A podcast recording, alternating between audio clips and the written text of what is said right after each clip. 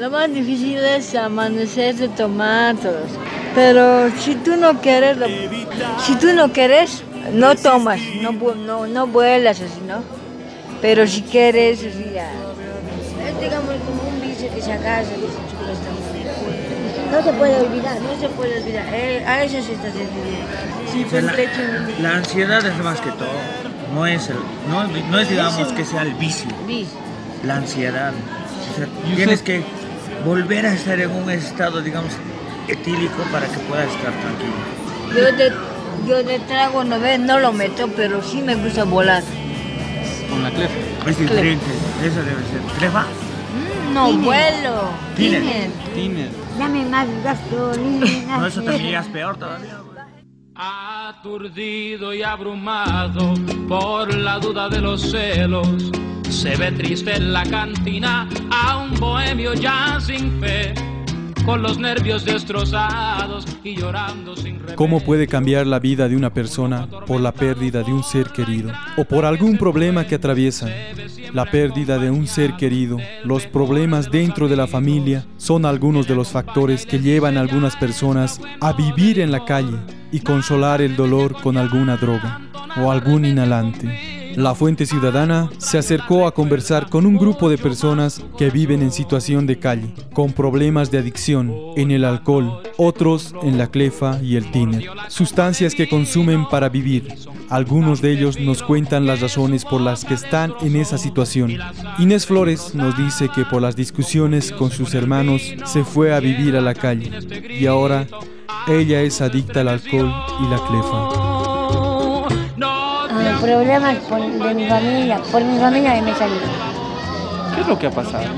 Mucho, mucho peleaba con mis hermanos, discutía, muchos se agarraban conmigo. ¿Cuánto tiempo? Con 15 años. este, 15 años igual en la calle con el. Inhalando, tomando. No le han Mi buscado. papá ha muerto, mi mamá vive.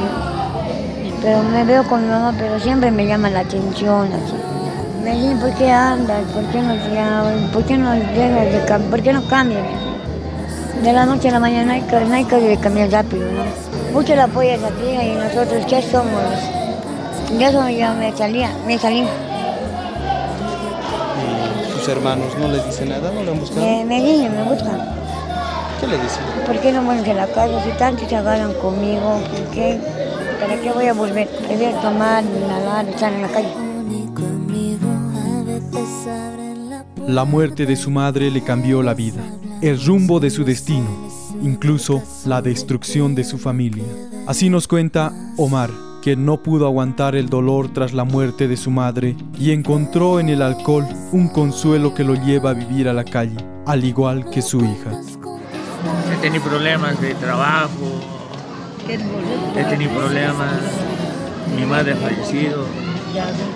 A Al rato cae. Al rato no cae. Pero vos pide Yo nunca pensé que mi madre se iba a ir, iba a dejar. Y es bien doloroso perder una madre. Es lo más doloroso. Yo trabajaba y de ahí lo dejé.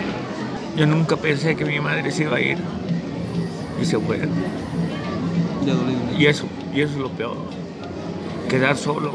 Porque yo no aquí Mira, tampoco. ¿De dónde es usted? Yo soy peruano. Ah, de Perú. Sí. No, jamás en mi vida, nunca. Jamás he pensado eso. Hasta mis propios amigos me dicen, Omar, ¿cómo? ¿Cómo vas a estar así? ¿Cuándo te hemos visto así? Si hoy soy jefe, jefe, trabaja. He sido ¿Qué jefe. trabajaba? Yo trabajaba en Hansa. Era supervisor de distribución. Tenía nueve personas a mi cargo. Viajaba 15 días y volvía 15 días a hacer mi trabajo aquí.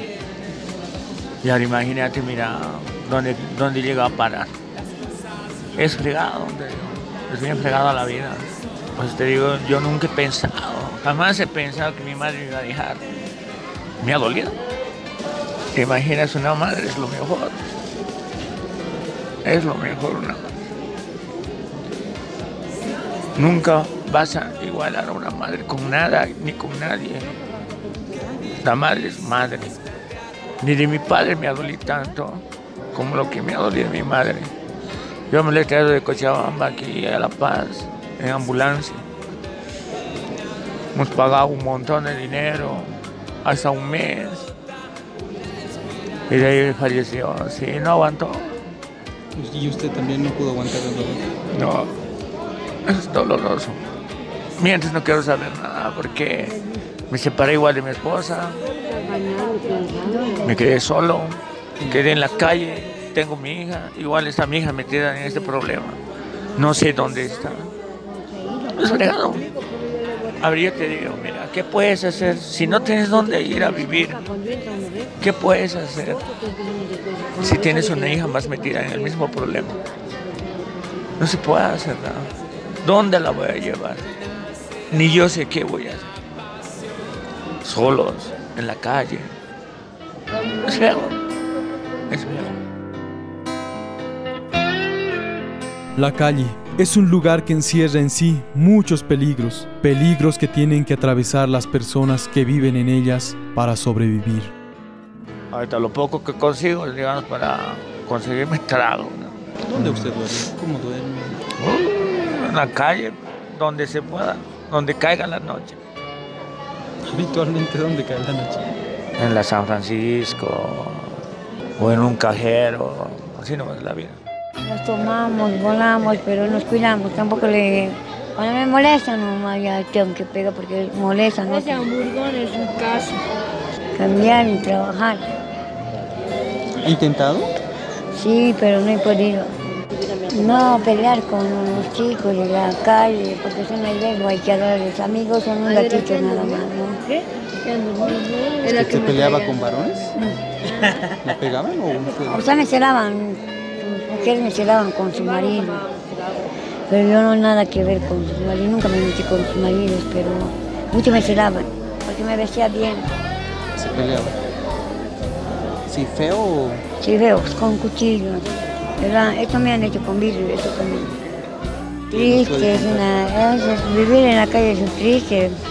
Pasamos de ver de hambre, morimos de hambre, de frío, a veces no, no tenemos ni ir a dormir, con cartón estamos durmiendo, nylon, en la calle bajo lluvia.